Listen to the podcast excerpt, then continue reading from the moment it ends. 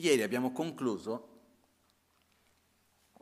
gli undici fattori mentali virtuosi, che adesso per tradizione ripassiamo quello che abbiamo visto ieri, però lo rifaremo molto brevemente. Quindi abbiamo visto gli undici fattori mentali positivi, ossia abbiamo la fede, ossia il credere nell'esistenza, nelle caratteristiche, nelle qualità, che è la base per l'aspirazione, la base per il desiderio. Abbiamo visto lo sforzo entusiasta, abbiamo visto la considerazione per se stessi, la considerazione per gli altri, due caratteristiche che ci permettono, che ci permettono di evitare azioni non virtuose. Abbiamo visto i tre fattori mentali che si oppongono ai nostri veleni mentali principali, quindi il non attaccamento, la non collera o non rabbia, la non ignoranza. Abbiamo visto lo sforzo entusiastico, il mettere energia in ciò che è virtuoso, positivo, però non facile, con gioia. La flessibilità, la nostra capacità di familiarizzazione del corpo e della mente.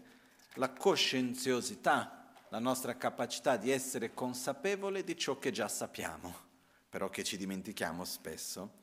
L'equanimità composta, ossia lo stato meditativo libero da agitazione e torpore, e abbiamo visto anche le altre due forme di equanimità, quella delle sensazioni e l'equanimità nel comportamento, dove uno non, non si lascia trascinare né dall'attrazione né dall'avversione, ma dalla stessa importanza alla felicità e sofferenza di ognuno.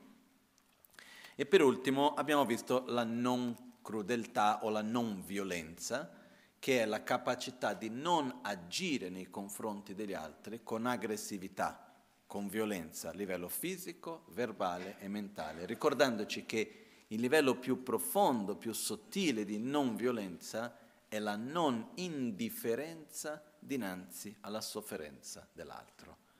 E tanti di noi abbiamo sviluppato un buon livello di non violenza, nel senso che non è che andiamo in giro picchiando la gente. Eh, la non violenza verbale c'è un po' più da lavorare, poi la non violenza mentale anche lì c'è un po' più da lavorare, perché ogni tanto uno si arrabbia e ha dei desideri, delle cose, di una violenza nel pensiero. Esiste anche la violenza indiretta, eccetera, nelle parole, eccetera, però il punto più diffuso anche nella nostra società è la violenza in quanto indifferenza dinanzi alla sofferenza dell'altro. E questo è uno dei punti importanti da coltivare e sviluppare, la ahimsa, la non violenza non solo fisica, verbale, mentale, ma anche nella non indifferenza dinanzi alla sofferenza dell'altro. Ok? Ovviamente ognuno di questi potremmo passare ore a discutere, però andiamo avanti perché abbiamo ancora un bel po' di cose da vedere entro oggi e domani, ok? Passiamo quindi ai Sanyonruk, i sei fattori mentali radici non benefici o negativi. La parola in tibetano tsa vuol dire radice, nyon viene di nyomon, dove la definizione di questa parola è sem raptum shiwar chebe na nyomon baos. Sem raptum shiwar chebe na nyomon baos. Nyomon è ciò che, una volta presente all'interno dell'essere, nella mente, porta la persona a uno stato, un, un forte stato di non pace. Quindi quali sono gli stati interiori che, quando presenti, ci portano a un forte stato di non pace? Quindi quello che viene chiamato virtuoso e non virtuoso, il punto di, per dire, di ba- il punto di riferimento per definire se un sentimento, un'attitudine è virtuosa o non è virtuosa, è se quell'attitudine, quel comportamento interno, esterno, porta a uno stato di benessere, di felicità a medio e lungo termine, è un'attitudine, un comportamento virtuoso. Se invece porta alla sofferenza, è un comportamento, un'attitudine non virtuosa, ok? E viene utilizzato questo termine gnomon, che vuol dire ciò che porta la mente verso il basso, ciò che toglie lo stato di pace. E abbiamo qua i fattori mentali negativi, quelli che aumentano la sofferenza, sono i sei fattori, fattori mentali negativi radice e i venti fattori mentali negativi secondari. Andiamo avanti. Non ci dilungheremo molto su essi, uno per mancanza di tempo, due perché li conosciamo già abbastanza bene. che ciò cancionayan rapto mashiwer zeni tu chungtes te chungwe semgikyu rapto mashiwer chungate nyomombe zeni tos. In senso generale, un fattore mentale negativo è, di fronte a tutto ciò che sorge, un fattore mentale negativo si presenta con le caratteristiche di forte non tranquillità, non pace, facendo sì che il continuum mentale diventi fortemente non pacifico. Basta vedere, quando sentiamo, vediamo, insoddisfazione, ansia, paura, rabbia, odio, rancore, eccetera, la sensazione interna è di rilassamento e di tensione. È una tensione che si va a creare, ok? Quindi questa tensione è quello che viene chiamato questo stato di non tranquillità, di non pace che c'è. E anche se siamo in un momento bello, contenti, rilassati, stiamo in pace e sorge un po' di rabbia, quella pace rimane? No, va via, ok? Io mi ero dimenticato che aveva scritto qua la definizione di questi fattori mentali negativi. Quindi è ciò che quando presente toglie l'esperienza di pace, non permette che ci sia uno stato interiore di pace.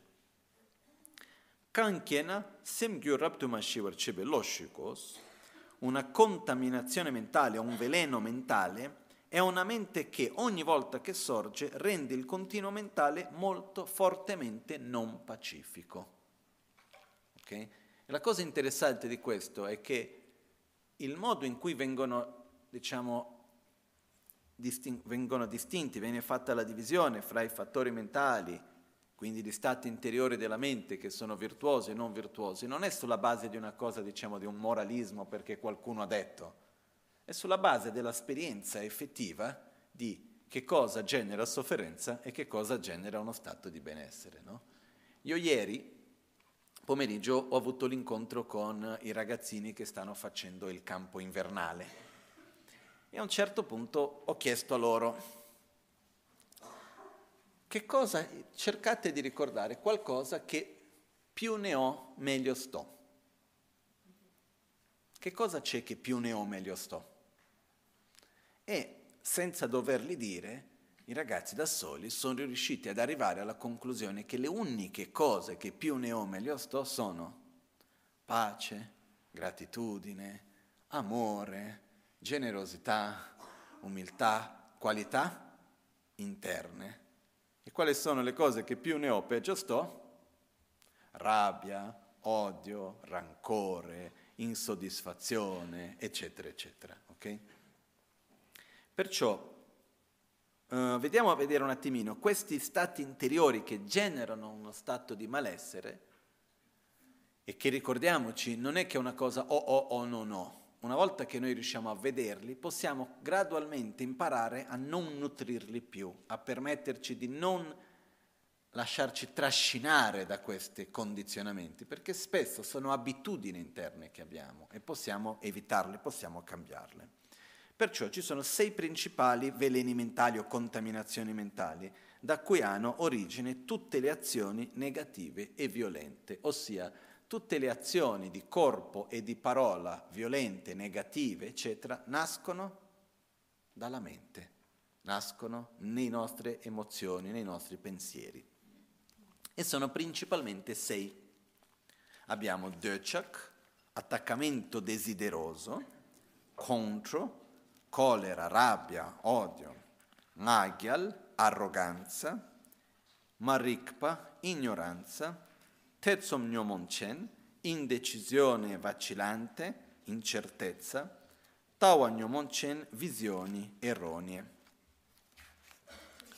Ok? Questi sono i sei. Cominciamo dal primo. In tibetano la parola utilizzata è dechak. Nel mio intendimento la parola viene composta da due parti. De, che fa riferimento a desiderio, al voler qualcosa, e chak fa riferimento a essere aggrappato, attaccato a qualcosa. Per questo che si fa riferimento, sì, ho tradotto come attaccamento desideroso, perché in realtà è un insieme delle due cose. Leggiamo un attimino prima. Cos'è l'attaccamento desideroso? È il fattore mentale che è fortemente attaccato a qualsiasi oggetto all'interno dei tre reami. La sua funzione è quella di generare sofferenza. Döce kanshena kamsumbe jesu chapates dunga kebelece nos sakchik ngobola rangi ngobogone yewon tu tongne è la mente che desidera ottenere qualsiasi oggetto contaminato. Per contaminato si intende qualcosa che è reso impuro dai propri veleni mentali. Non è che l'oggetto in sé è negativo, è qualcosa che noi, quando siamo presi dalla rabbia, dall'attaccamento, dall'insoddisfazione, dall'egoismo, eccetera, nel nostro interagire con l'oggetto inquiniamo l'oggetto, ma non perché l'oggetto nella sua natura sia negativo. È come se io metto degli occhiali sporchi, io vedo il mondo sporco, e quindi è come se io con gli occhiali sporchi vado a sporcare tutto ciò che io percepisco. In questo senso sono contaminati, um, che è visto come intrinsecamente piacevole. Questo è un punto fondamentale. Quindi il desiderio, l'attaccamento, è la mente che desidera ottenere qualsiasi oggetto che è visto come se fosse intrinsecamente piacevole. Tela jetam jekiempe döchani chianangi yul dukpa yituon la mignes jesu chapates perna rela num shakpa yunkawa shintus yang rangi migbala shenchins chebani migba tedan trawakaos. L'Amazon K dice: l'attaccamento desideroso è la mente che, vedendo gli oggetti esterni o interni come attraenti, si aggrappa fortemente ad essi, proprio come succede nel cercare di sbarazzarsi di una macchia d'olio da un panno. La mente dell'attaccamento desideroso, che afferra con forza il suo oggetto, si espande ed è difficile da eliminare. Dividiamo l'attaccamento desideroso in due tipi. Noi abbiamo quello che per me è la differenza fra desiderio e attaccamento. Il desiderio riguarda qualcosa che non abbiamo. Quindi io proietto la mia felicità su qualcosa che in realtà non ha la capacità di sostenere uno stato di felicità, però su qualcosa che io non ho ancora. La caratteristica importante del desiderio, che è importante che viene detto qua, che è importante ricordare, è che quando noi ci troviamo dinanzi a un oggetto di desiderio, quell'oggetto sorge a noi come se fosse qualcosa che dalle proprie caratteristiche, in un modo intrinseco, potesse sostenere uno stato di felicità e benessere. Quindi fosse qualcosa che sia intrinsecamente piacevole. Per dire, cerchiamo un attimino di immaginare qualcosa che ci farebbe piacere. Non so, c'è, c'è qualcosa di materiale che riusciamo a desiderare? No? Immaginiamo qualcosa di materiale che riusciamo a desiderare per un attimo, senza stare a filosofare. Perché vogliamo quella cosa? Perché è buona, è bella, ci farebbe piacere, quando la riusciamo a ottenerla ci farà piacere, o perché è semplicemente un insieme di parti a cui noi attribuiamo un significato e gli diamo questo valore di essere qualcosa piacevole. È oggettivamente piacevole o è piacevole tramite il valore che noi attribuiamo? Come noi lo viviamo? Oggettivamente piacevole, no? Una volta la Maganci mi fece un esempio che ci fa vedere un po' come funziona il desiderio. Io lo ripeto aggiungendo un po' più di colore. Eravamo in macchina venendo da Milano, io stavo guidando, a un certo punto dopo il casello c'è un punto dove c'è una discesa con una curva a sinistra, lo dico perché poi chi lo fa si ricorda, um, una curva che scende a sinistra poi dopo risale a destra. Comunque ero lì, la Maganci mi disse: immagini che vai in un negozio e vedi qualcosa che ti piace. Okay? Facciamo un esempio, un vestito, una giacca. Vediamo quell'oggetto, vediamo quella giacca e diciamo: wow, che bella, mi piace tantissimo. ma più che mi piace quasi quasi, guarda, ho bisogno. Perché sai, io fra qualche giorno, parlando con se stessi ovviamente, uno comincia un po' a flirtare con la giacca, no? E dice, eh sì, sai, io fra qualche giorno devo andare a quella festa di matrimonio, piuttosto che c'è una festa che devo partecipare, dove io so che ci sarà quella persona lì a cui voglio vedermi bello o bella.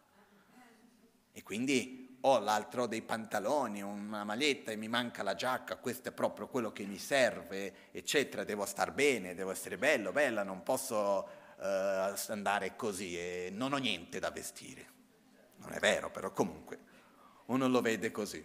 E quindi è lì, vedi il prezzo, ah, mica costa poco, come faccio? Rimane lì, sta un po' a flirtare con la giacca e la vorrebbe tantissimo, perché devo essere desiderabile, devo essere bello, devo essere bella, no? Mentre stiamo lì a flirtare con la giacca, perché costa tanto e eh, di qua di là, arriva nel negozio quella persona a cui noi vogliamo farci vedere bene. Arriva quella persona lì e dice, ah, tu sei qui, ciao, che piacere vederti, di qua, di là, e a un certo punto vedi la giacca e questa persona ti dice, che brutta roba, no? E dice, mamma mia, veramente c'è gente che ha un cattivo gusto, eh? Io con uno vestito così non ci parlerei neanche. Poi, guarda qua, brutta qualità, per quanto si fa pagare. Ma io, uno così proprio non vorrei neanche avvicinarmi. Comunque, ah, ci vediamo nella festa, ciao, arrivederci. La persona va e rimaniamo noi e la giacca. Ok? La domanda è, la giacca è rimasta uguale o è cambiata?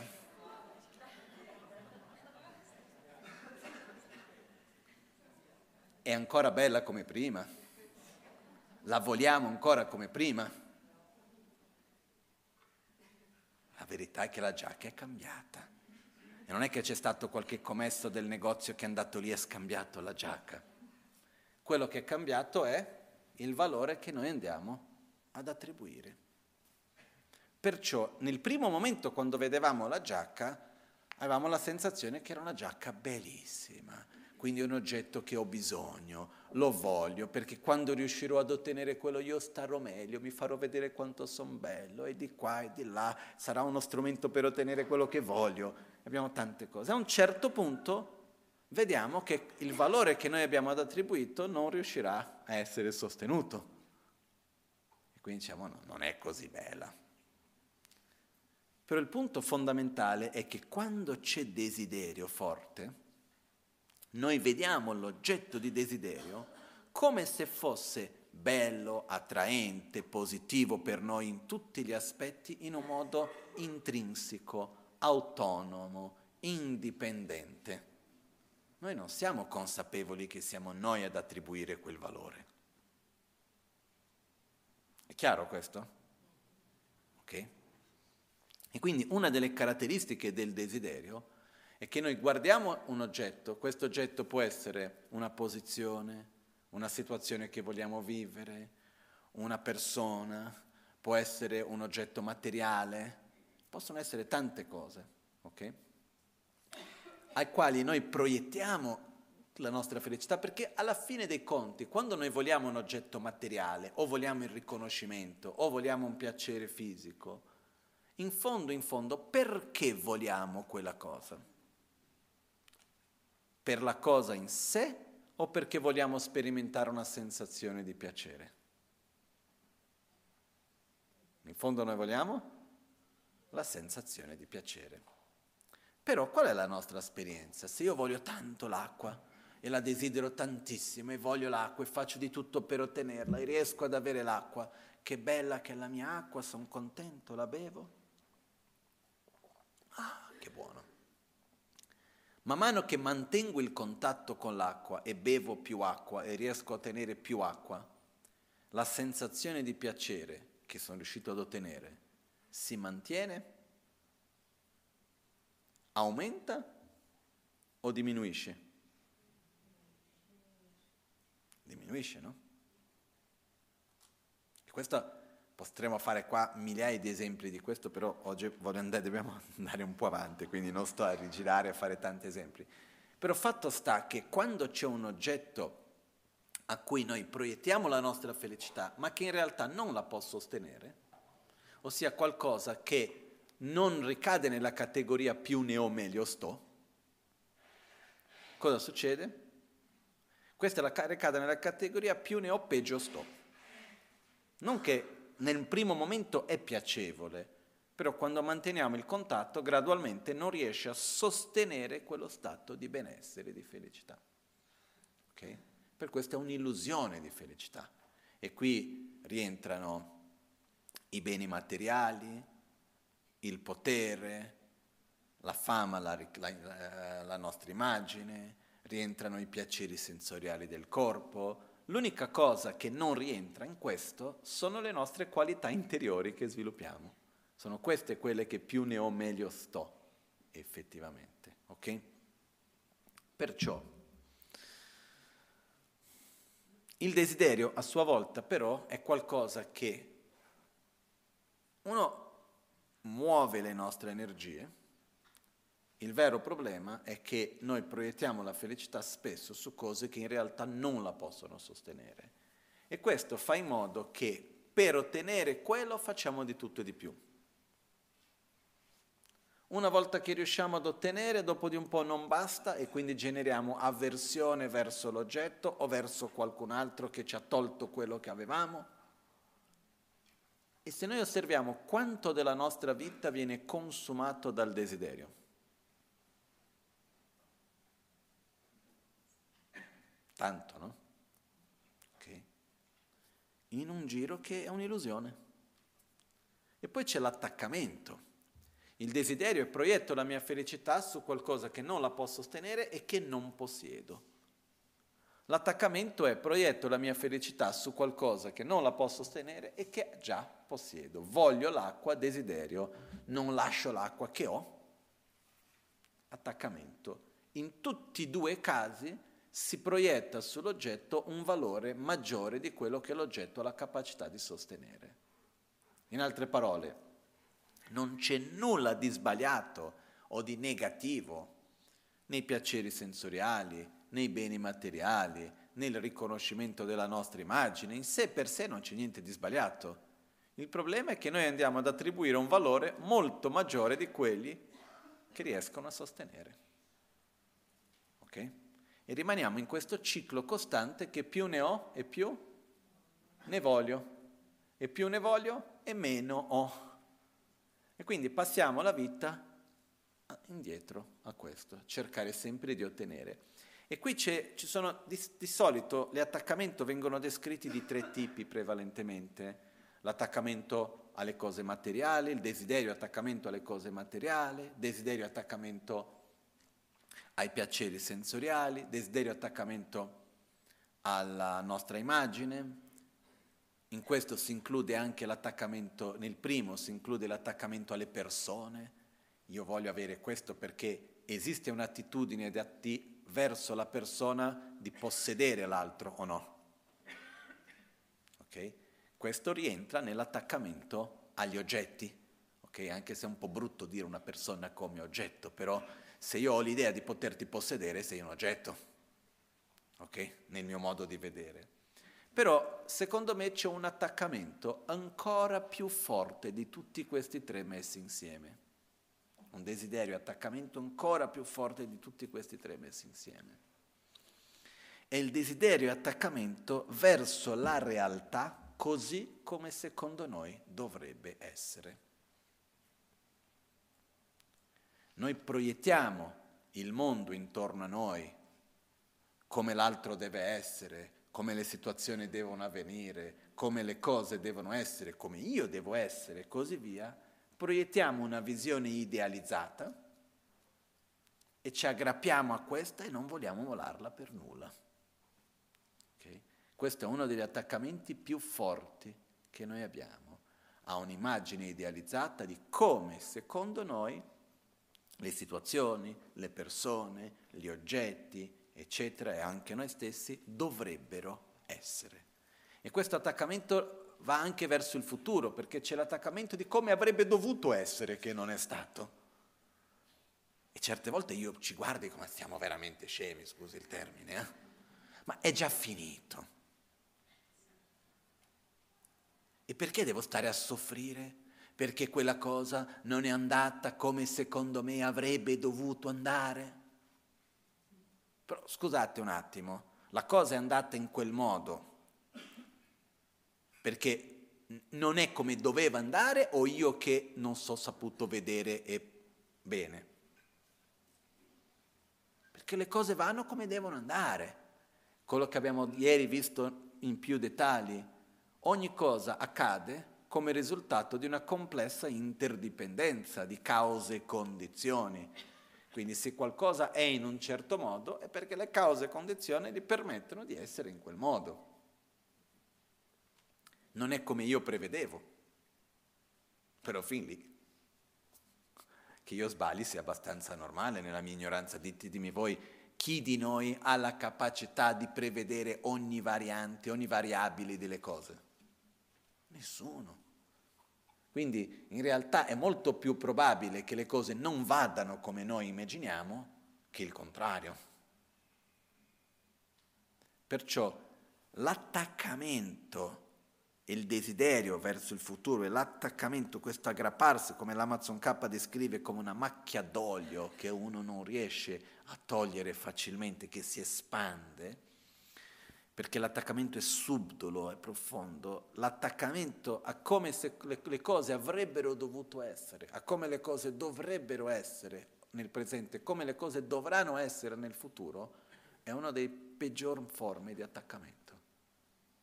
Perché quando la cosa non è come secondo me dovrebbe essere, qual è il sentimento che ho dinanzi a quello? Attrazione, avversione o indifferenza? Avversione. Se io ho un oggetto su cui proiettare la mia avversione e lottare contro, vado a generare aggressività spesso. E quando io ho un'avversione a come le cose sono e non ho un oggetto in particolare dove proiettare questa avversione, io entro in uno stato di frustrazione, perché proietto l'avversione verso la situazione in sé e non ho una soluzione in nessun modo, e rimango lì semplicemente, non dovrebbe essere così, e non vedo le opportunità che ci sono davanti a me. Io più volte ho visto persone che vengono a lamentarmi dicendo, guarda, la, ma mi dispiace, ho perso quell'opportunità, che bello, guarda, quando avevo quelle belle condizioni, se avessi saputo vederli, se avessi saputo godere di quello che c'era, adesso che non c'è più, mi manca tanto, eccetera, eccetera. Però stai facendo lo stesso ancora, perché invece di vivere il presente con le cose bellissime che hai, stai vivendo nella sofferenza che nel passato non hai saputo vivere bene il presente. È chiaro questo? Perciò ricordiamoci, esiste... No, possiamo anche chiamare in qualche modo, abbiamo il soffrire nel presente, poi abbiamo il risoffrire il passato e il presoffrire il futuro.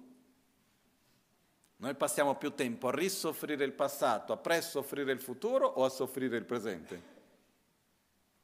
Secondo voi? Passato, futuro o presente? Ma la sofferenza che riguarda il passato e il futuro riguarda che le cose non sono come secondo noi dovrebbero essere state e che, non, e che abbiamo paura di come saranno. Okay? E quindi questo attaccamento è uno di quelli che crea un sacco di avversione, un sacco di insoddisfazione, un sacco di tensione, di vari sentimenti che poi dopo generano sofferenza. Per questo la funzione dell'attaccamento e desiderio, come viene detto qua, è quella di generare sofferenza. Più forte è l'attaccamento, il desiderio, più forte è la sofferenza, quando non riusciamo a ottenere quello che vogliamo, quando ci dobbiamo separare da quello che vogliamo. Quelle sono le principali due modalità che ci sono. E da questo, prima di concludere questa parte, è possibile avere tutto quello che vogliamo? No. È possibile trattenere per sempre quello che ci piace? No. Quindi se io ho l'illusione di poter avere tutto quello che voglio e di poter trattenere per sempre quello che mi piace, prima o poi mi troverò dinanzi a questa illusione che verrà, mi sentirò tradito dalla realtà e mi sentirò male e andrò in conflitto o no? Sì. Perché l'idea di poter avere tutto quello che voglio, che le cose siano come io voglio, e l'idea di non dovermi separare da quello che mi piace è una grande illusione. Questo non vuol dire però che non possiamo riconoscere delle caratteristiche piacevoli nelle cose e godercele. Eh? Io posso, quando c'ho l'acqua, che bello, me la godo. Quando finisce, che bello che c'è stata. No? Ok? Però questo è uno dei comportamenti più forti che noi abbiamo, è questo desiderio e attaccamento. E se noi, basta vedere che noi crediamo che gran parte della nostra sofferenza, noi crediamo di soffrire perché non possiamo avere tutto quello che vogliamo, perché le cose non sono come secondo noi dovrebbero essere. Questa è la, una, è la prima ragione per la quale noi crediamo di soffrire, e già da questo si vede bene il nostro attaccamento, desiderio. No, le tre ragioni per le quali noi crediamo di soffrire, che sono tre illusioni, ma sono le tre ragioni per le quali noi crediamo di soffrire, è uno, perché non possiamo avere quello che vogliamo, ossia perché le cose non sono come secondo noi dovrebbero essere, perché non posso avere quello che voglio. Secondo, crediamo di soffrire perché dobbiamo vivere situazioni che non ci piacciono. E terzo, crediamo di soffrire perché ci dobbiamo separare da quello che ci piace. E queste sono le tre cose su cui proiettiamo la nostra felicità e sofferenza di solito. Okay? La prima riguarda il desiderio attaccamento. La seconda, che è l'altro lato, riguarda contro, tradotto qui come collera, rabbia. Okay? Contro wa kanshena semche namdan dungaldan dungaginnegi chennamla kune narsembades rigpa minebadan nyebar chebe tenchebe lecenos. Cos'è la collera, la rabbia? La collera o rabbia è una mente che danneggia gli esseri senzienti soffrendo per se stessa e per gli oggetti di sopra. Aspetta. Semche namdan dungaldan dungaginnegi chennamla kune narsembades. È la mente che ha, la, ha, ha l'obiettivo di danneggiare, di far danno, di opporsi, di distruggere, di eliminare, di danneggiare chi? Gli esseri, la sofferenza stessi e gli oggetti di sofferenza. Qua c'è un errore nella traduzione, ok? Quindi, perché di solito come funziona la rabbia? Entro, ritorniamo agli inizi dei fattori mentali. Entro, ho un contatto, ossia tramite i miei sensi, anche il senso della mente, abbiamo contatto con un oggetto, un suono, un tatto, un ricordo, un'immagine, qualunque cosa sia essa. Lì dove c'è contatto, inevitabilmente ci sarà sensazione, discernimento e sensazione. Okay? Quando c'è una sensazione spiacevole, cosa generiamo naturalmente quando c'è una sensazione di sofferenza? Avversione, che è l'intenzione. Noi non riusciamo ad avere una sensazione di sofferenza spiacevole e non sentire avversione. Non abbiamo questa capacità. Il punto chiave è dove proietto questa avversione. Okay? Perciò nella rabbia è dove noi, avendo avversione, proiettiamo che la causa della sofferenza è innanzitutto qualcosa che in realtà non è la causa della sofferenza. Però io proietto che una persona, o che la sensazione di sofferenza stessa, o che l'oggetto tramite il quale si manifesta la sofferenza sia la causa della mia sofferenza. Io non voglio soffrire, quindi qual è l'atteggiamento che ho verso la ca- quello che io ritengo che è causa della sofferenza? Avversione, lo voglio distruggere, lo voglio eliminare, voglio finire con quella cosa. Perciò, come dice qua, la sua funzione è quella di allontanarci da uno stato razionale, da uno stato di chiarezza mentale, ed è la base per, comportam- per un comportamento malsano, di aggressività, di violenza e così via. Vediamo se solo finiamo di leggere e poi torniamo alla spiegazione. Contro mio sum la meekness, mi searching nöba cedöbane, nöba cedöba kune narsembaos. Questa è la definizione data da Yongzin Yeshe Gyaltsen. Si tratta di una mente crudele, crudele si intende che desidera far del male, senza pazienza, ossia che dinanzi a una sensazione di sofferenza non riesce a non reagire con aggressività. La pazienza è la capacità di essere dinanzi a un sentimento di avversione, dinanzi a una sensazione di sofferenza e di conseguenza c'è l'intenzione di avversione.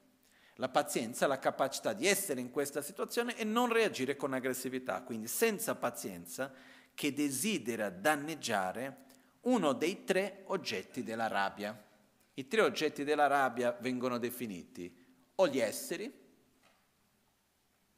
o verso la sensazione stessa di sofferenza, o verso l'oggetto che noi colleghiamo con la sofferenza, no?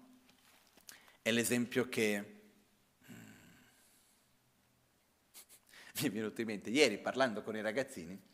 A un certo punto si parlava dei vari veli alimentari, di alcune cose, ho chiesto a ah, qualcuno di voi ha mai sentito rabbia eccetera, questi erano con i più piccoli e a un certo punto chiedono e tutti sì, e cosa fate quando avete rabbia? Ognuno dice la sua adesso eccetera e uno di questi dice no, io quando sento rabbia perché devo studiare e non ho voglia prendo il libro e lo sbatto sul tavolo, ok? Questo è un esempio della rabbia che si manifesta verso l'oggetto collegato alla sofferenza. È come io ho già visto qualcuno camminando, picchiare con il dito, camminando con le ciabatte, picchiare col dito una pietra, arrabbiarsi e dare un calcio sulla pietra, no? Questa è ignoranza. Proprio si vede la chiarezza. Questo è un esempio chiaro della rabbia che dice che la rabbia ha la funzione di togliere la chiarezza mentale. Quindi cosa succede? Io do il colpo con il piede nella pietra, mi faccio male, mi arrabbio che mi sono fatto male e quindi voglio distruggere l'oggetto che secondo me mi ha fatto male, quindi io vado e do un calcio nella pietra facendomi più male ancora, no? Questo è un esempio chiaro di questo. Perciò la sua funzione è quella di non permettere la felicità non permettere la felicità è, è, la, è la base delle azioni non benefiche. E non permettere di rimanere in uno stato di gioia. Una delle funzioni della rabbia è di distruggere la gioia, distruggere la felicità. Lì dove c'è rabbia non c'è possibilità di felicità, di gioia. È come, è come un, un veleno che viene messo lì dove è presente la gioia, la felicità non riesce a sostenersi. Okay? Perciò, la natura della rabbia, se noi andessimo a osservare qual è, mi trovo davanti a un oggetto che io ritengo che è una causa della mia sofferenza, e questi oggetti, come abbiamo detto, possono essere tre, o un essere, o la sensazione stessa, o un oggetto, ok? Un oggetto può essere una situazione, può essere una parola, può essere un oggetto fisico, eccetera. Vedo, io riconosco dentro di me e riconosco quello come, adesso usiamo oggetto per dire qualunque dei tre, può essere anche una persona, una situazione, una sensazione. Vedo quell'oggetto come la causa della mia sofferenza.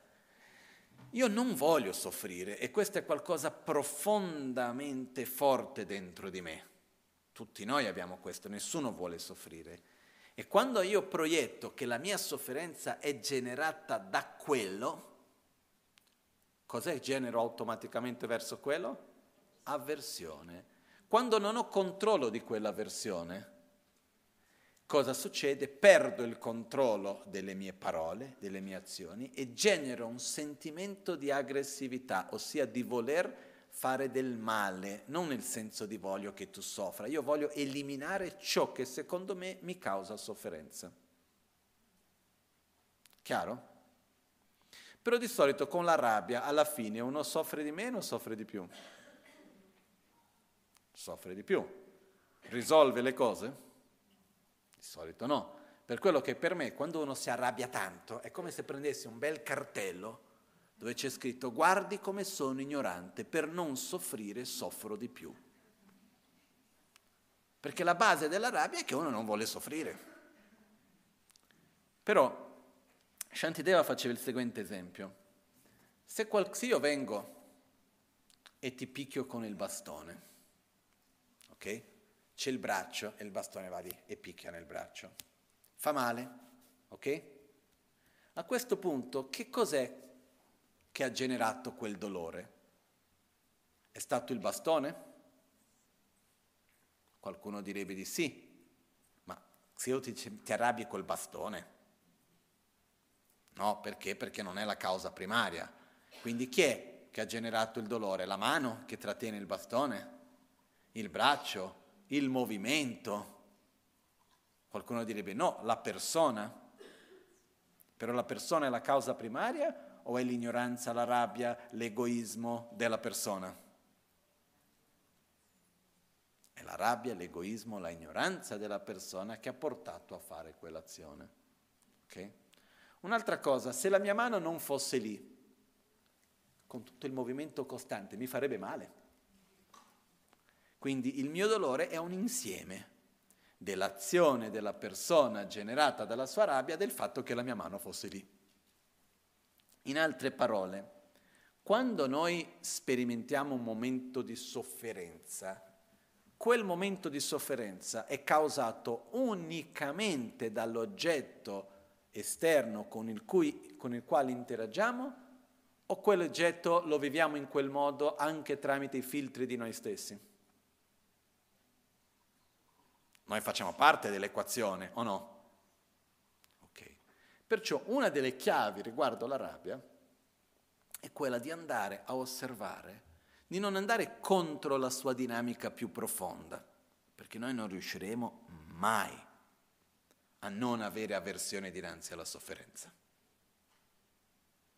Il problema vero della rabbia è perché dove noi proiettiamo la causa della sofferenza su quello che in realtà non è la vera causa della sofferenza, è una condizione tramite la quale quella sofferenza si manifesta, ma non è la causa vera. Perché qual è la causa della sofferenza? È l'ignoranza, è l'egoismo, sia mio che dell'altro, ok? È l'ignoranza mia che mi ha fatto, che mi genera le mie azioni non virtuose, eccetera, che si somma con l'ignoranza dell'altro, che è la condizione tramite la quale vivo quel momento di sofferenza. Perciò, se io veramente riesco a fare questo collegamento, che la causa reale della mia sofferenza non è il comportamento dell'altro, ma è la ignoranza che c'è in me, che c'è nell'altro, è l'egoismo, è l'arroganza, è la gelosia, eccetera. E io direziono quella forte avversione contro l'egoismo, contro la, la gelosia o l'invidia e così via. Dove vado a mettere questa energia? Nel voler distruggere l'egoismo, la gelosia e l'invidia. E come devo fare questo? Generando amore, gratitudine, gioia, praticando il Dharma. Quindi la forza in sé di opposizione, di voler distruggere ciò che genera la sofferenza va bene. Il problema è dove la proiettiamo. E qui c'è una delle cose che per me è una chiave per aiutarci ad ag- a gestire meglio la rabbia, è quella di cominciare a non giudicare più le persone, ma sì le azioni. Io, no, io non vedo che ciò che mi genera sofferenza sei te, ma è il tuo comportamento fatto con gelosia, è il tuo comportamento di invidia, di rabbia, eccetera. E poi è la mia incapacità di gestirlo in un modo sano. Quindi se io riconosco questo effettivamente, io torno indietro e dico: cosa devo eliminare? L'ignoranza, la gelosia. Ma come faccio io aiutarti te a eliminare la tua ignoranza, la tua gelosia e il tuo egoismo? Possiamo farlo? Riusciamo a entrare nell'altro e togliere l'egoismo dell'altro? No. L'unica cosa che possiamo fare con l'altro è interagire. Però come faccio io ad aiutare te a non essere più egoista quando io sono il primo della classe? Come faccio ad aiutare te a non essere geloso quando io ho gelosia? Come faccio ad aiutare te a non arrabbiarti quando io mi arrabbio? E quindi ritorna su di noi e diciamo: io devo sviluppare le mie qualità, gli antidoti, come la pazienza, l'amore, la gratitudine, la saggezza, l'altruismo, in modo di poter aiutare gli altri a fare lo stesso. Perché finché ci saranno dei veleni mentali e dei comportamenti fatti da questi, ci sarà sofferenza. Perciò la rabbia stessa come forza, come avversione, che non è la rabbia, è l'energia che c'è dietro questa intenzione, non è una cosa negativa, dipende dove viene direzionato. Però il fattore mentale rabbia è quando uno perde il controllo dei propri sensi, quindi finisce a dire quello che di solito non direbbe, finisce a fare quello che di solito non farebbe, eccetera, eccetera, a scrivere quello che di solito non scriverebbe, e generando una intenzione, una forza di distruzione verso però ciò che non è la vera causa della sofferenza. Ok? Un punto sulla rabbia che è importante da ricordare, che una delle caratteristiche negative della rabbia è che la rabbia, che poi si trasforma in aggressività, eccetera, ha la caratteristica di distruggere cose positive generate con molta fatica nel tempo.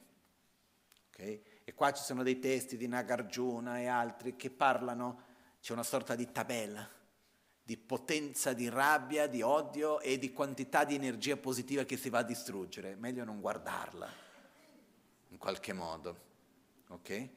O meglio guardarla, per capire bene. Però basta vedere un esempio. Osserviamo, immaginiamo un rapporto di amicizia con un'altra persona. Magari un'amicizia che ci è voluto tempo per costruire. Sono stati lì mesi, anni. In questi mesi, anni, uno è riuscito a, a sviluppare fiducia, amore, eh, amicizia, si è costruito questo.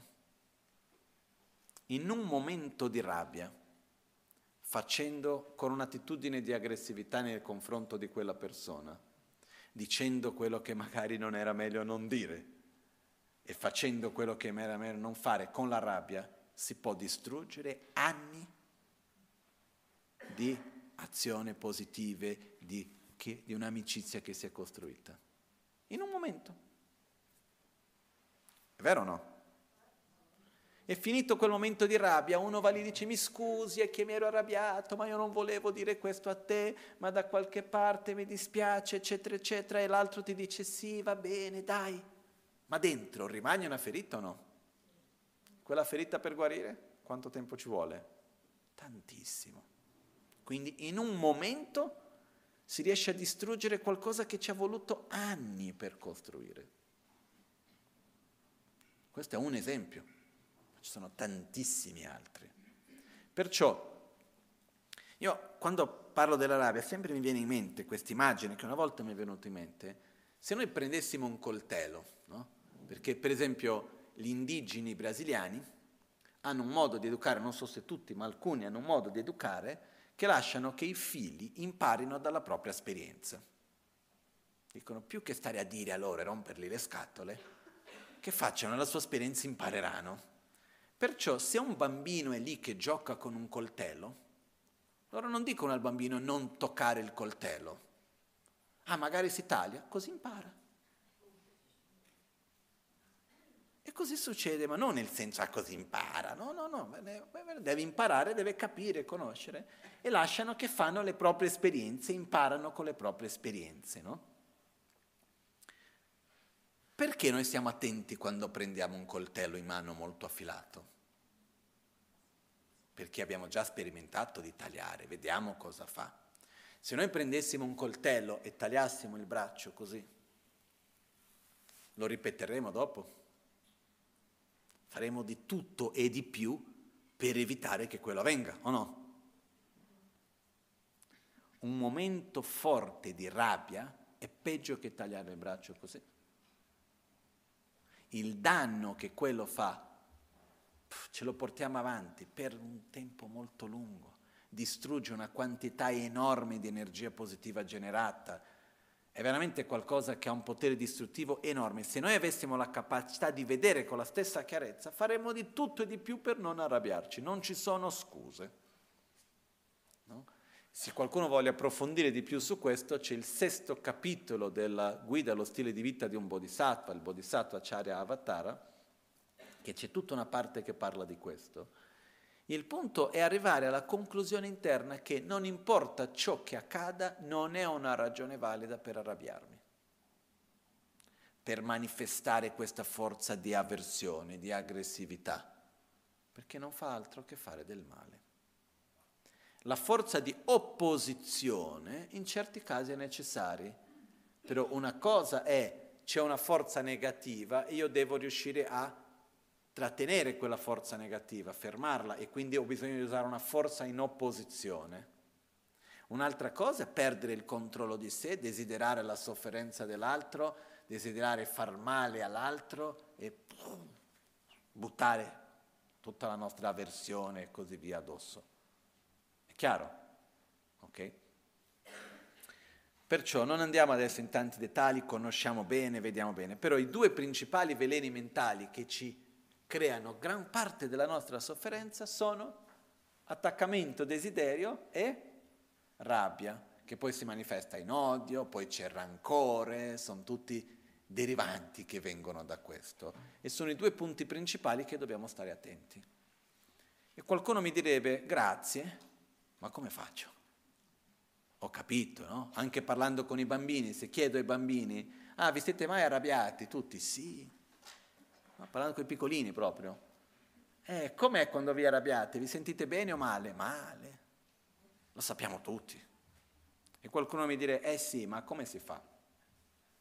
Ci sono due modalità, adesso senza entrare in dettagli, due modi per affrontare la rabbia, il desiderio e gli altri veleni mentali che ci sono. La prima modalità è riconoscere come una abitudine e fare il possibile per smettere di nutrire queste abitudini. La seconda modalità è generare un'abitudine opposta, cosiddetto l'antidoto. Però prima va fatto il primo. Il primo si divide in tre passaggi. Consapevolezza, quindi riuscire a riconoscere queste dinamiche dentro di noi, del desiderio, dell'attaccamento, della rabbia, odio, rancore, eccetera, riuscire a vedere questo mentre accade dentro di noi. E quando uno è nel prima fase, uno vede ma non riesce a controllare. Ogni tanto qualcuno dice, là, ma la vita era più facile quando non vedevo. Eh. Perché adesso non solo reagisco male, ma rimango male che ho reagito male. Ok? Ma quando uno riesce a vedere, vuol dire che è nel primo passo. Consapevolezza.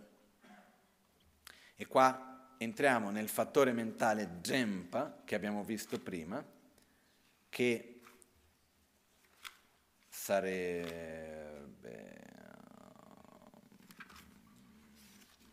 Dzempa, Tingezin Sherab, Dzempa Dzempa, eh, pagina ventiquattro, ricordo consapevole, osservare la propria condotta. Il primo passo è avere ricordo consapevole e osservare se stessi, avendo allo stesso tempo fermo apprendimento che non voglio lasciarmi prendere da questo sentimento.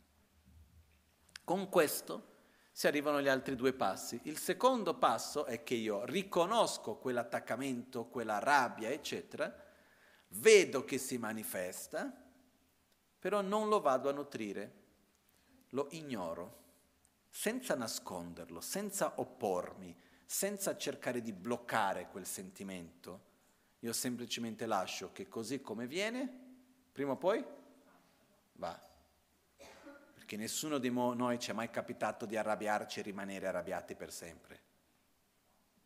Questi sentimenti, per quanto siano forti, vengono come un'onda e così come vengono, prima o poi passano. La cosa importante è che in questo venire e passare, che noi non abbiamo tanto controllo di non permettere di venire in questo momento ancora, quando viene dobbiamo cercare di non nutrirli, ossia non andiamo a materializzare quel sentimento nel corpo, quindi non andiamo ad agire, interagire con gli altri, prendere decisioni e fare delle cose prese dalla rabbia, dall'attaccamento e così via, non andiamo a nutrirli verbalmente e arriviamo a non nutrirli mentalmente, non entriamo in un dialogo con quel sentimento. So che non mi dovrei arrabbiare, ma hai visto quello che ha fatto, perché va fatto così?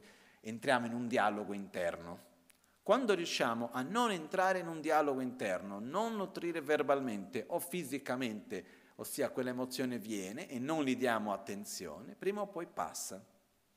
Questo è il secondo passaggio. Il terzo passaggio è dare continuità al secondo. Perché la tendenza è che quando noi riusciamo a non bloccare e non seguire, perdiamo un po' l'attenzione e ci lasciamo prendere. Quindi ci vuole un po' per riuscire a non bloccare e non seguire quel sentimento finché svanisca. Quando riusciamo a far questo, ogni volta che viene e finisce senza essere materializzato, nutrito, finisce più debole di come è venuto. E poi l'altro passaggio è che noi andiamo consapevolmente a generare l'opposto, quindi gratitudine, consapevolezza, amore, soddisfazione, eccetera. Ok? Quindi esiste un, una strada da seguire, non è che non possiamo far niente. Bene, andiamo avanti. Riguardo alla rabbia, è chiaro? Però credo che sia un sentimento che conosciamo tutti, no? E ricordiamoci che uno non deve cercare di andare contro la rabbia, ma deve cercare di ignorarla, nel senso di non nutrirla, ma allo stesso tempo saperla direzionare. Va bene che non voglio soffrire, ma sto proiettando la causa della mia sofferenza nel luogo giusto o sbagliato? Faccio un ultimo esempio, non riesco a trattenermi certe volte. Volevo andare oltre, però... Non lo so, vi è mai capitato di avere un oggetto di rabbia davanti a voi? Una persona che si comporta in un modo che non vi piace, che fa delle cose proprio che, che vi fa stare male, eccetera. E dopo tanta fatica riuscite in qualche modo a togliere quella persona dalla vostra vita. Ah, finalmente non entrerò più in quegli stati, non mi dovrò più arrabbiare. Ah, sto bene. Uno gira l'angolo e ritrova un'altra, o quella che prima non era così, che fa le stesse cose. Si ritrova nelle stesse dinamiche e poi a un certo punto riesce a uscire da quella situazione difficile e quando gira all'altro angolo si ritrova nella stessa situazione un'altra volta. Non so se vi è mai capitato qualcosa di simile nella vostra vita. A me sì. Poi se entriamo dal punto di vista della psicologia, ci sono diversi modi per parlare, spiegare, vedere queste cose, eccetera. Io vedo che noi abbiamo la tendenza di ripetere le stesse situazioni e ricercare persone che hanno caratteristiche che ci faranno vedere aspetti nostri non risolti. Però a questo punto, che cos'è che mi genera quel malessere? L'altro o il fatto che ho delle ferite interne e delle cose dentro di me che non sono riuscito ancora a risolvere? Quello che c'è dentro di me. Molto velocemente, una volta ho avuto un'esperienza che mi ha fatto vedere qualcosa. È stato in un periodo breve di tempo, ho vissuto due situazioni, era poco dopo che la Maganci aveva lasciato il corpo. E c'è stato un periodo breve di tempo dove c'è state due situazioni. Una, diciamo nel modo ordinario di vedere le cose, una situazione difficile, pesante, brutta, alla quale io ho reagito bene.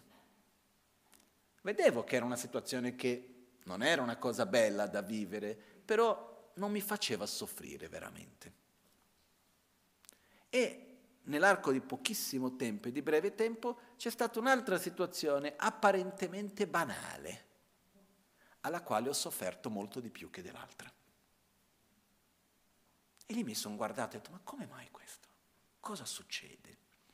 E quello che ho visto è che quando mi trovo davanti a una situazione, è come se quella situazione suonasse, quel suono venisse dentro di me.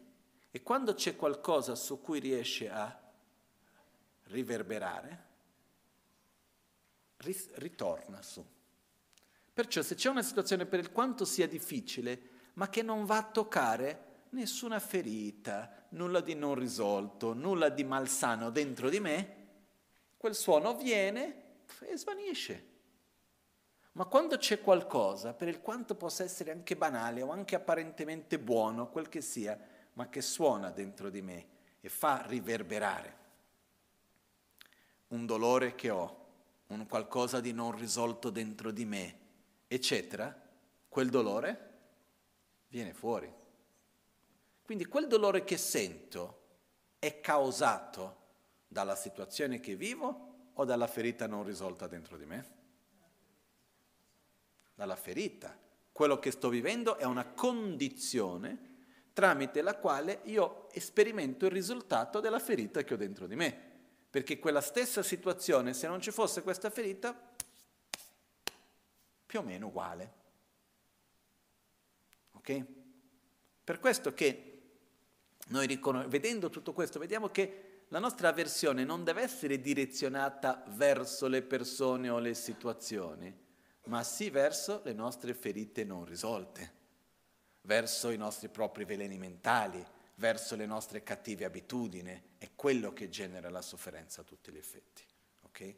E se noi riusciamo a unire questo, abbiamo dove direzionare l'avversione, in qualcosa in realtà di positivo.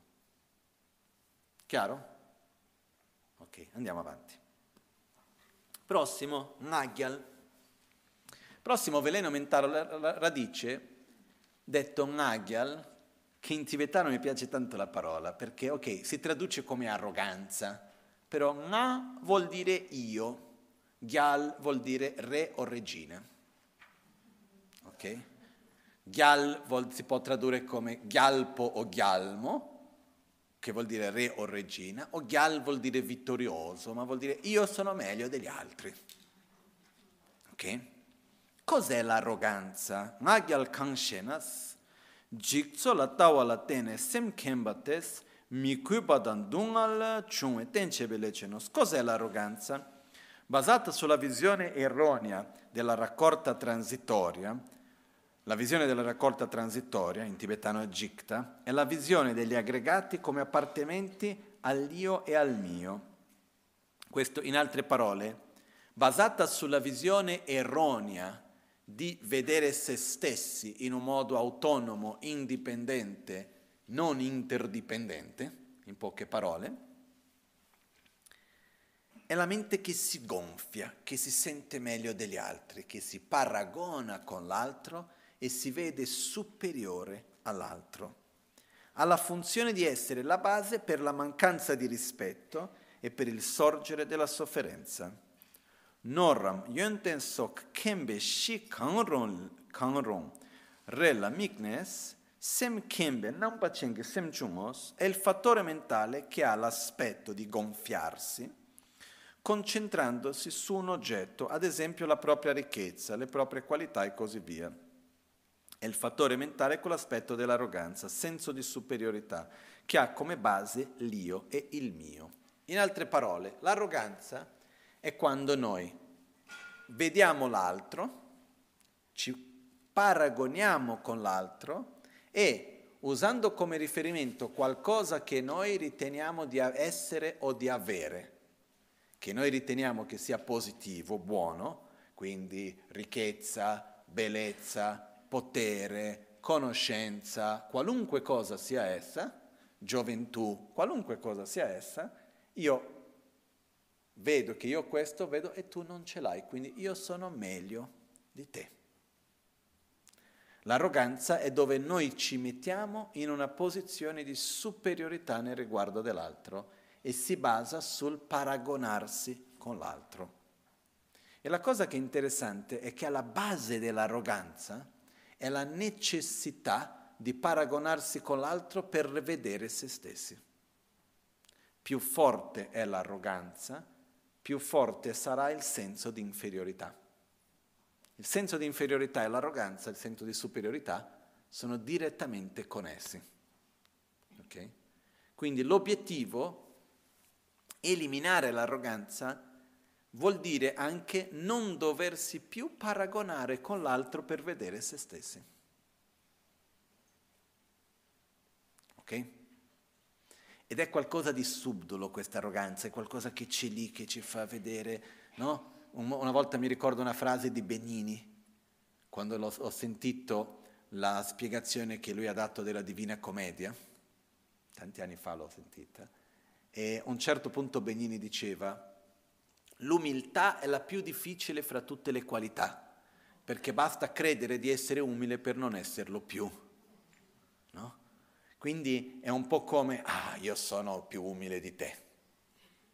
Arroganza. Ok? E fra tutte le arroganze, la peggiore è l'arroganza spirituale. Io sono meglio di te perché sono più spirituale di te. Io sono meglio di te perché ho più compassione di te.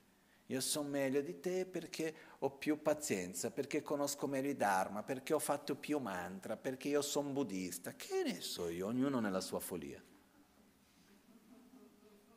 Ok? Viene detto, c'è un detto in tibetano molto bello che dice: nella montagna dell'arroganza non rimane l'acqua della conoscenza e non crescono i fiori delle realizzazioni, mentre nella valle dell'umiltà si accumula l'acqua della conoscenza e crescono i fiori delle realizzazioni. Quando c'è arroganza, questo non ci permette di ricevere e imparare dagli altri. No? Noi siamo pronti a guardare l'altro dall'alto e dire: no, ma tu mi dici una cosa, perché devo ascoltare te? Ma tu chi sei? Quando in realtà noi abbiamo da imparare da tutti, in ogni contesto. Magari io sono meglio di te perché ho un titolo in più, io sono meglio di te perché questo, perché quell'altro, e quando noi ci mettiamo in questa posizione, l'arroganza anche mette distanza, e in questa distanza non ci permette di imparare. Certe volte qualcuno ci dice qualcosa che noi sappiamo che è giusto, ma perché detto da quella persona noi non lo vogliamo accettare. Perché guidati dall'arroganza diciamo no. Io per esempio ho visto diverse volte persone a cui viene un'idea, per il quanto sia giusta, se l'idea non viene dalla persona stessa non è una buona idea. E quindi cosa si fa in questi casi? Si gira intorno, si mette lì davanti perché la persona pensi che ha un'idea propria, che questo nell'ambito lavorativo credo che succeda spesso, no? Magari qualcuno, c'è il capo, e se arriva con l'idea che è la soluzione, il capo dice no, non va bene. Perché? Perché non è venuto da me, in poche parole, no? Perché sono io il capo. E quindi vado lì, lo butto un po' di qua, un po' di là, eccetera, faccio credere a te che l'idea è tua, a quel punto, ah, che bella idea. Um, per fortuna non tutti i capi sono così, però può succedere. Perciò quello che accade è l'arroganza non ci permette di imparare, non ci permette di vedere, non ci permette di scambiare, e l'arroganza genera un sacco di sofferenza, perché più forte è l'arroganza, più ho bisogno che gli altri mi vedano come superiore, no? Faccio un esempio banale. Sono, mi trovo in una stanza piena di gente, faccio, parlo, faccio una conferenza, qualcosa del genere, o canto una musica, faccio qualcosa, e ricevo da tutte le persone degli applausi, ah, che bravo sei, che bello, di qua, di là. Come ci sentiamo dinanzi a questo riconoscimento? Ah, bello. Ci sentiamo bene, perché sentiamo, io sono bravo, io so questo, quell'altro, e c'è un senso di paragonarsi, dire io, e quindi c'è una parte di arroganza insieme. Cosa succede se c'è uno in fondo alla sala che guarda e dice, ah, brutto, schifo, no? O nel mondo digitale ricevo tantissimi commenti belli, poi c'è uno bruttissimo. Quel commento brutto, quella persona che è lì, ci tocca alla fine, ci fa soffrire o no? O siamo indifferenti? Non siamo indifferenti. Perché più io mi sento superiore agli altri, più ho bisogno che quella superiorità venga riconosciuta, venga vista, e quando qualcuno si oppone o non la riconosce rimango male. Questo perché? Perché nella base dell'arroganza c'è la necessità di vedere noi stessi utilizzando l'altro come riferimento. Ok? Ed è, è sottile, non è semplice questo veleno mentale. E dobbiamo stare veramente, veramente attenti. Per esempio, quando io mi trovo nella posizione in cui mi trovo adesso, di condividere il Dharma, di insegnarmi, di sedermi in questo posto, qualcuno avrà già visto che prima di salire faccio le tre prostrazioni e poi prima di salire si fa uno schiocco col dito. Okay? Il significato di questo è che schioccare il dito è un segno che rappresenta, un simbolo che rappresenta l'impermanenza, il passare del tempo. E quindi c'è la tradizione che prima di mettersi, come viene detto, con le spalle all'altare, quindi in una posizione di riconoscimento, di potere, perché è una posizione dove esiste un certo tipo di potere, volendo. Uno può perdersi in questo, sentirsi meglio, superiore agli altri, e quindi uno si ricorda, io morirò. Non, non posso stare a perdere tempo della mia vita pensando che sono meglio di questo, eccetera, eccetera, perché arriva un momento nel quale la cosa importante non è più aiutare l'altro, è essere colui o colei che aiuta. Non so se è chiara la differenza che c'è, e questo è arroganza. Il problema che c'è è che quando l'arroganza arriva è come bere l'acqua col sale. Quando si beve l'acqua salata, non importa quanto bevi, la sete non mica finisce, hai bisogno di più. Ok? Quindi l'arroganza è questa cosa che uno ha bisogno sempre di più e di più, e a un certo punto perde, uno toglie totalmente il foco e la direzione di quello che sta facendo, del perché lo fa.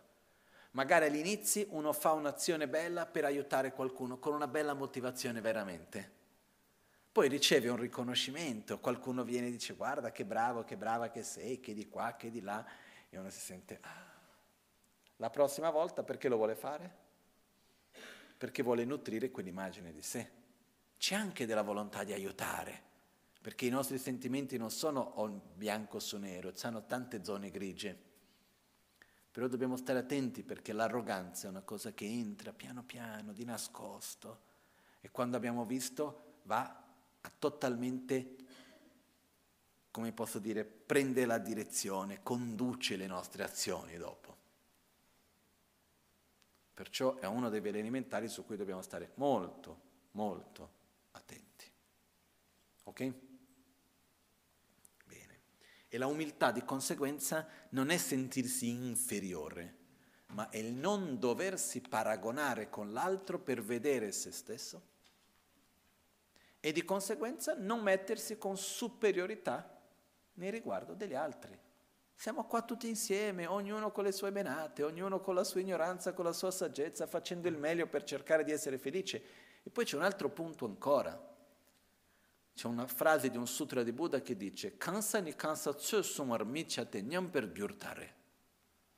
Un essere non ha la capacità di effettivamente giudicare l'altro essere, e farlo è causa di degenerazione di se stesso. Mi viene in mente del monastero di Serpong, poco tempo fa, quattro anni fa circa, cinque anni fa massimo, c'è stato un monaco che era rispettato ma mica tanto, era uno di quelli che ha dedicato gran parte della vita a lavorare, che non ha mai stato un insegnante di Dharma, non era uno che non faceva parte, diciamo, dell'elite religiosa del monastero, era uno di... uno dei tanti, normale, e tra i suoi sopranomi, che in monastero si dà un sacco di sopranomi, era Dimakara. Dimakara, nella lingua locale in India, vuol dire fuori di testa. Vuol dire anche okay, un po' non, è, non sei proprio a posto, per dire, no? Quindi, per dire, non era la persona più rispettata nel monastero, in tutto, eccetera. Era rispettato perché era anziano, alla fine dei conti. Ok, muore, fin qua tutto normale. Però quando una persona muore, uno dei segni che quella persona aveva un certo livello di realizzazione interiore è che la persona rimane in uno stato meditativo nel processo della morte, la cosiddetta chiara luce. Il segno esterno che questo avviene è che anche quando la morte grossolana è avvenuta, ossia non c'è più respirazione, non c'è più battito cardiaco, eccetera, rimane nella zona del petto leggermente tiepido e la persona può rimanere, finché questo rimane, il corpo non entra in decomposizione, quindi non c'è odore, eccetera. Di solito i grandi maestri fanno questo per qualche giorno. Ghesce Tuten Trinle, che ha parlato prima, è stato in questo stato in ospedale a Berna per, mi ricordo, dieci giorni, due settimane, qualcosa del genere, e anche lì tutti i medici sono rimasti in shock. E venivano tutti i giorni a controllare, no? Questo monaco muore e rimane in questo stato per qualcosa come sei settimane, non mi ricordo, e l'intero monastero in shock. Per dire, avevamo un essere altamente realizzato e non sapevamo. E uno dei miei maestri, che l'acqua mi diceva sempre, non sai mai chi c'hai davanti a te. Non sai mai chi hai veramente davanti a te. Quali sono le qualità interne di questa persona? Chi c'hai davanti a te? Veramente non lo puoi sapere. Quindi tratti tutti con rispetto e cerchi di connetterti con le qualità di ognuno. Perciò la non arroganza è non paragonarci con gli altri, non metterci con un sentimento di superiorità nei confronti dell'altro. Ok? Ci siamo? Andiamo avanti. Marippa, ignoranza, in, in sanscrito avidya, dove a vuol dire non, vid vuol dire vedere, no? Viene detto che anche la radice della parola del latino per vedere, videre, viene dal vid del sanscrito, avidya, non vedere, tradotto come ignoranza. Marikpa kanshena kamsumbe mishebates chönamla lokparra ngebadan tezomdan kune nyomomba giunge tenchebe legenos. Cos'è la ignoranza? L'ignoranza è una mente che non ha conoscenza all'interno dei tre reami. Tre reami vuol dire l'esistenza, ok? Solo per dire, reami, tre reami sono il reame della forma, il reame della non forma, e il reame del desiderio, della forma e della non forma. In poche parole, nella cosmologia buddista, l'esistenza viene divisa in questi tre reami. Il reame del desiderio è la parte minore dell'esistenza, dell'universo, chiamiamo così, diciamo, se usiamo il termine universo, il reame del desiderio è, fatto, è formato dai tre reami. Il reame del desiderio è la parte minore e viene definito il reame del desiderio è lì dove sono presenti i sei sensi, quindi dove c'è la forma, l'udito, il gusto, il tatto, eccetera. Poi esiste il reame della forma, che è molto più grande come spazio, diciamo, che occupa nell'universo che il reame del desiderio. Il reame del desiderio è il minimo, che è tutta una parte dell'universo dove non ci sono tutti i sei sensi, alcuni ci sono, altri no. Il suono, per esempio, non c'è, l'olfatto non c'è. Adesso mi sono confuso un attimo. Comunque, se noi immaginiamo nell'ambito di quello che è la nostra conoscenza, diciamo, moderna dell'universo, fuori da un'atmosfera terrestre, un'atmosfera, il suono esiste o no? No. E poi c'è il reame della non forma, che è dove non c'è la presenza degli oggetti di nessuno dei cinque sensi. Ok? Io una volta ho visto una rappresentazione di uno dei buchi neri più piccoli che sono riusciti a vedere. Era una doppia pagina in una rivista dove c'era un puntino di luce in un angolo e diceva: questo puntino di luce è la nostra galassia paragonata alla grandezza di questo buco nero. Ok? In una visione così grossolana, perché non posso dire del tutto, i tre reami sarebbe un po' come il reame del desiderio, come qua nel nostro pianeta, in una realtà dove ci sono i sensi, dove ci grossolana come noi conosciamo, fuori da questa atmosfera, perché viene detto che ovunque c'è spazio c'è vita, quindi ci sono esseri che vivono che noi non riusciamo neanche a immaginare, dove non c'è la forma con i sensi che è gran parte dello spazio, e poi i reami della non forma, tra virgolette i buchi neri, questi luoghi dove non c'è nulla in qualche modo, ed è una contraddizione in se stesso dire un luogo dove non c'è nulla. Però viene detto che la gran parte dell'esistenza è fatta dal reame della non forma. Quindi quando si dicono i tre reami, sono reami del desiderio, della forma e della non forma, solo così per spiegare a che cosa si riferisce, ok? Quindi che cos'è la ignoranza? L'ignoranza è la mente che non ha conoscenza di qualunque cosa sia essa all'interno dell'esistenza dei tre reami, ha la funzione di essere la base per sviluppare gli altri veleni mentali, le contaminazioni mentali, il dubbio e l'avere una percezione erronea dei fenomeni.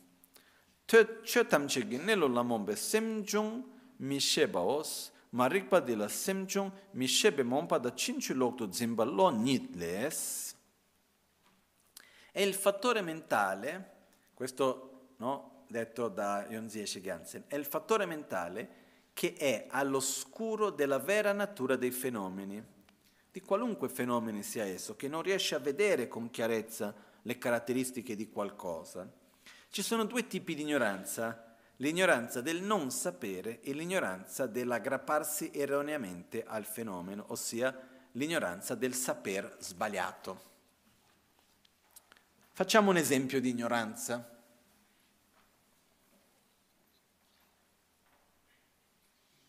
È uno di quelli più semplici da capire. No, facciamo questo esempio qua. A me piace, il fiore secondo me è uno di quelli che funziona meglio. Che alla fine faccio sempre lo stesso esempio, però una volta che funziona bene. Guardiamo questo fiore. Questi fiori qua, ok? Noi vediamo i fiori, riusciamo, tutti riescono a vederli? Ok, sono delle orchidee, bene, ok. Chiudiamo gli occhi per un attimo, riapriamo ancora, guardiamo i fiori, senza filosofare, senza analizzare, sono gli stessi fiori o no? Sì, no? Io non li ho cambiati.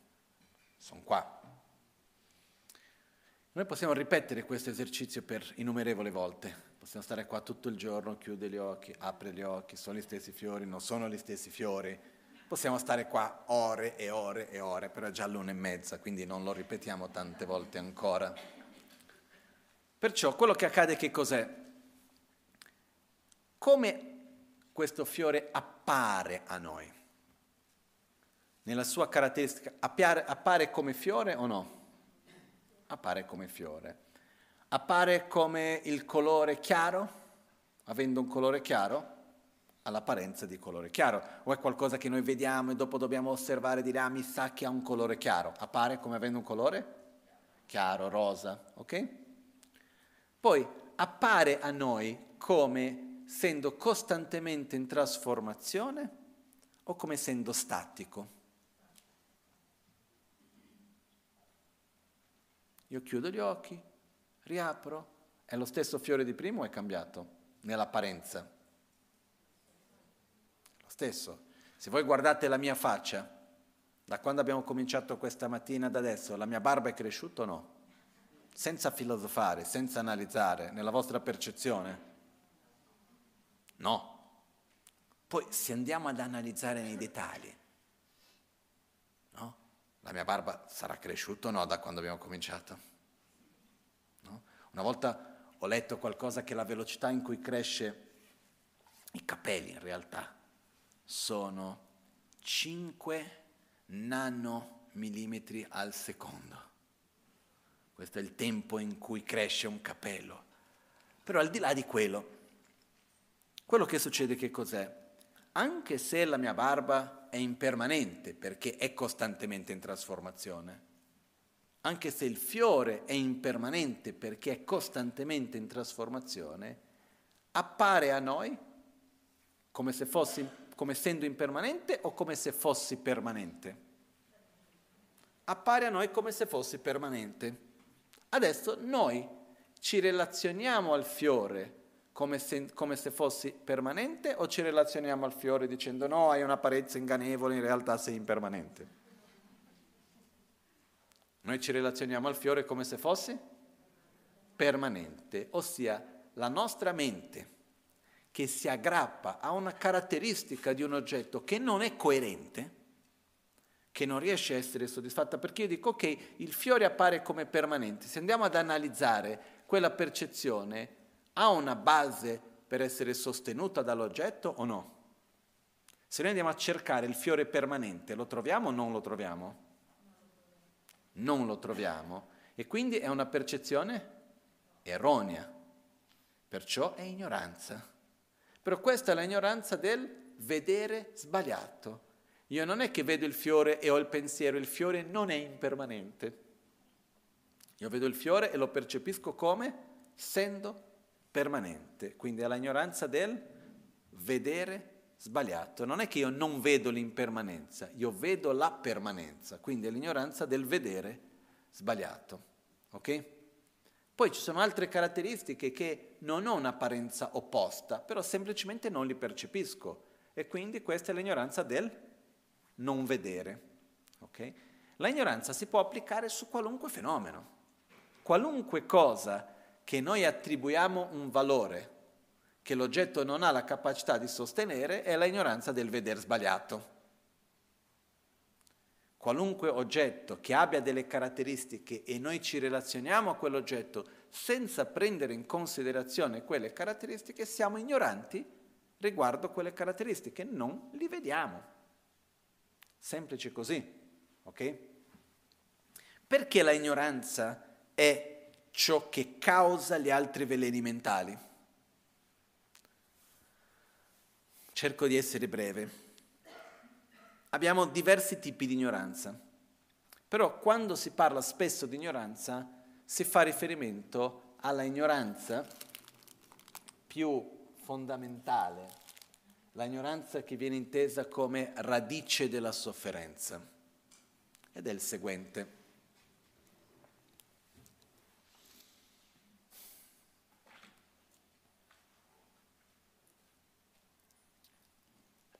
Entro in contatto con qualunque oggetto, vedo il fiore, sento il suono della campana, vedo una persona davanti a me, qualunque oggetto sia esso. Questo oggetto appare a me come essendo qualcosa che esiste in una dipendenza reciproca con tutti gli altri oggetti che stanno intorno, come essendo un oggetto che esiste in dipendenza dalle proprie parti, come essendo un oggetto che io lo vedo tramite i filtri di me stesso, quindi in dipendenza con l'osservatore. Io sento questo oggetto e lo percepisco nella non dualità fra oggetto di percezione e osservatore. O quando vedo un oggetto, il suono è lì, io sono qui.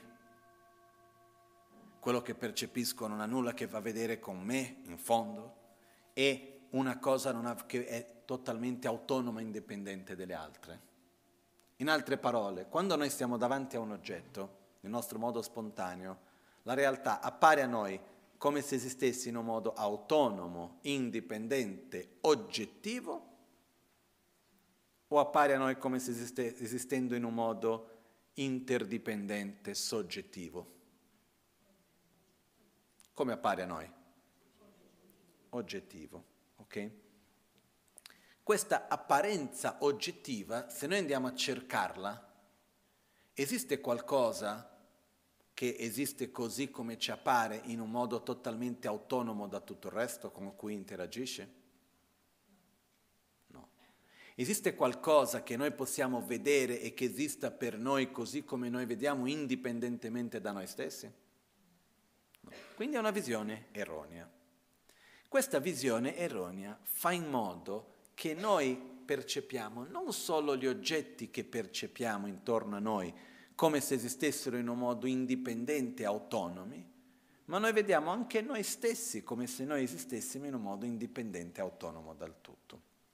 Però in questa percezione, noi, è strano dirlo, però vedendo noi come essendo indipendenti dall'oggetto e l'oggetto di percezione come essendo indipendente da noi, andiamo a creare una dipendenza. Io sento il suono, è piacevole, io proietto che il suono è intrinsecamente la causa del mio piacere. Quindi vado a sviluppare attrazione. Okay?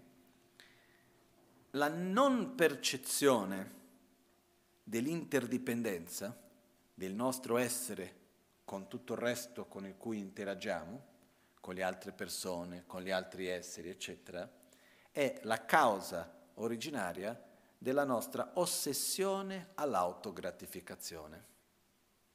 Okay? Noi no, vediamo noi stessi come qualcosa che esiste in un modo autonomo, indipendente, oggettivo, indipendente dal resto con cui si interagisce. Io sono qualcosa di totalmente autonomo.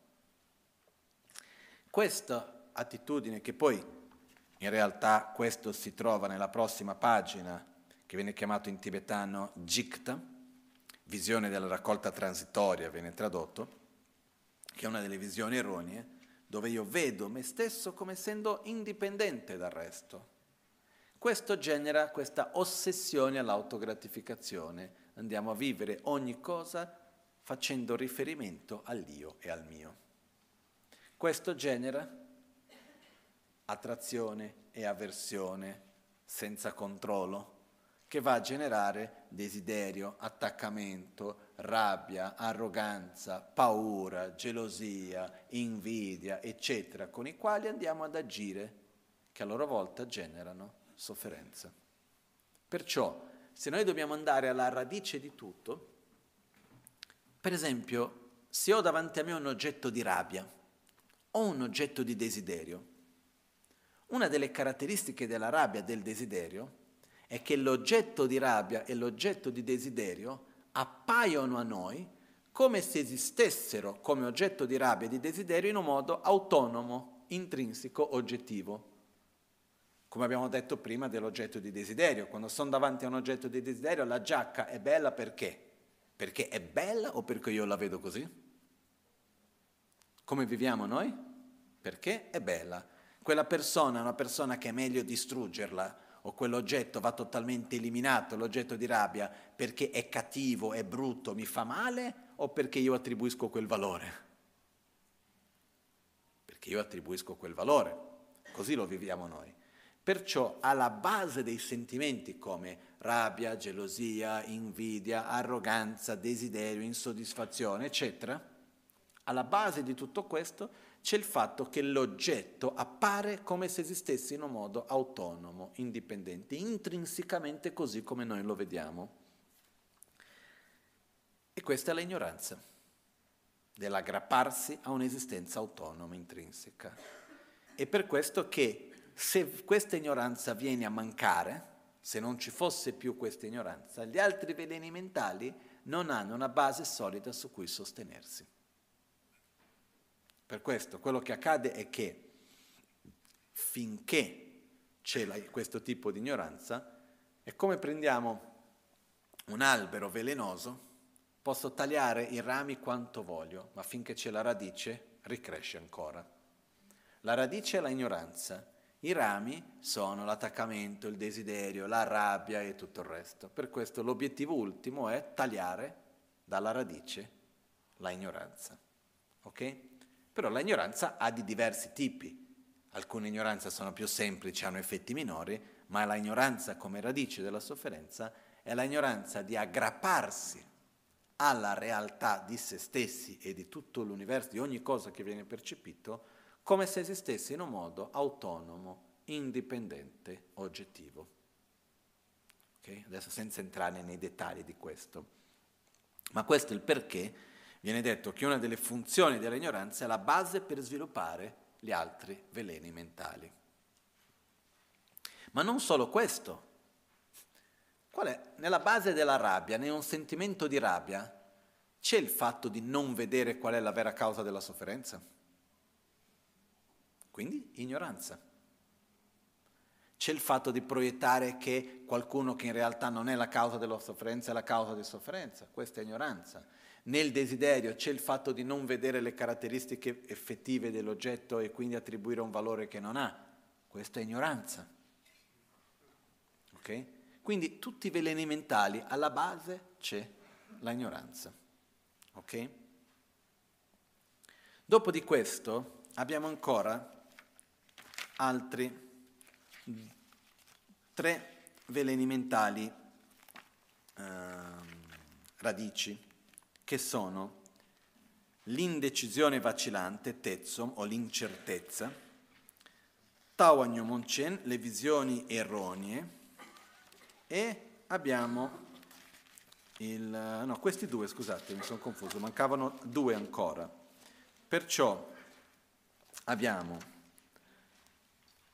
i sei veleni mentali radice, c'è desiderio, attaccamento, che è uno, rabbia, colera, due, arroganza, tre, ignoranza, quattro.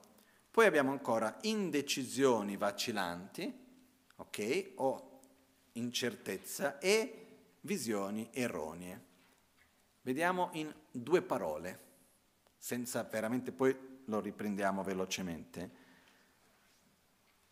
La indecisione vacillante è quando fra una cosa corretta e incorretta noi abbiamo la tendenza di pendere verso la incorretta, anche se noi sappiamo che è quello. Per dire, c'è una cosa giusta e non giusta. Abbiamo la tendenza a dire non sono certo che è quella, però probabilmente è quella. Questa è l'indecisione vacillante, okay? Che nasce dall'ignoranza. E le visioni erronee, che nasce dall'ignoranza, è quando noi viviamo, vediamo la realtà, una forma di ignoranza, è l'aggrapparsi alla realtà in un modo incoerente. E quindi per dare enfasi alla ignoranza vengono descritte le varie tipi di visioni erronee. Okay? Però ricordiamoci che le visioni erronee sono una forma di ignoranza. Domani vedremo queste varie visioni erronee velocemente, perché più che guardare le visioni erronee, dopo andiamo a vedere i, ve- i fattori mentali secondari, che sono più, più della nostra quotidianità. Ok? Però se capiamo un po' il meccanismo dell'ignoranza, capiremo anche il meccanismo delle visioni erronee e anche della incertezza, perché l'incertezza è la mancanza di chiarezza. È o non è? Faccio o non faccio? Questo stato mentale di incertezza genera sofferenza anche. Ok?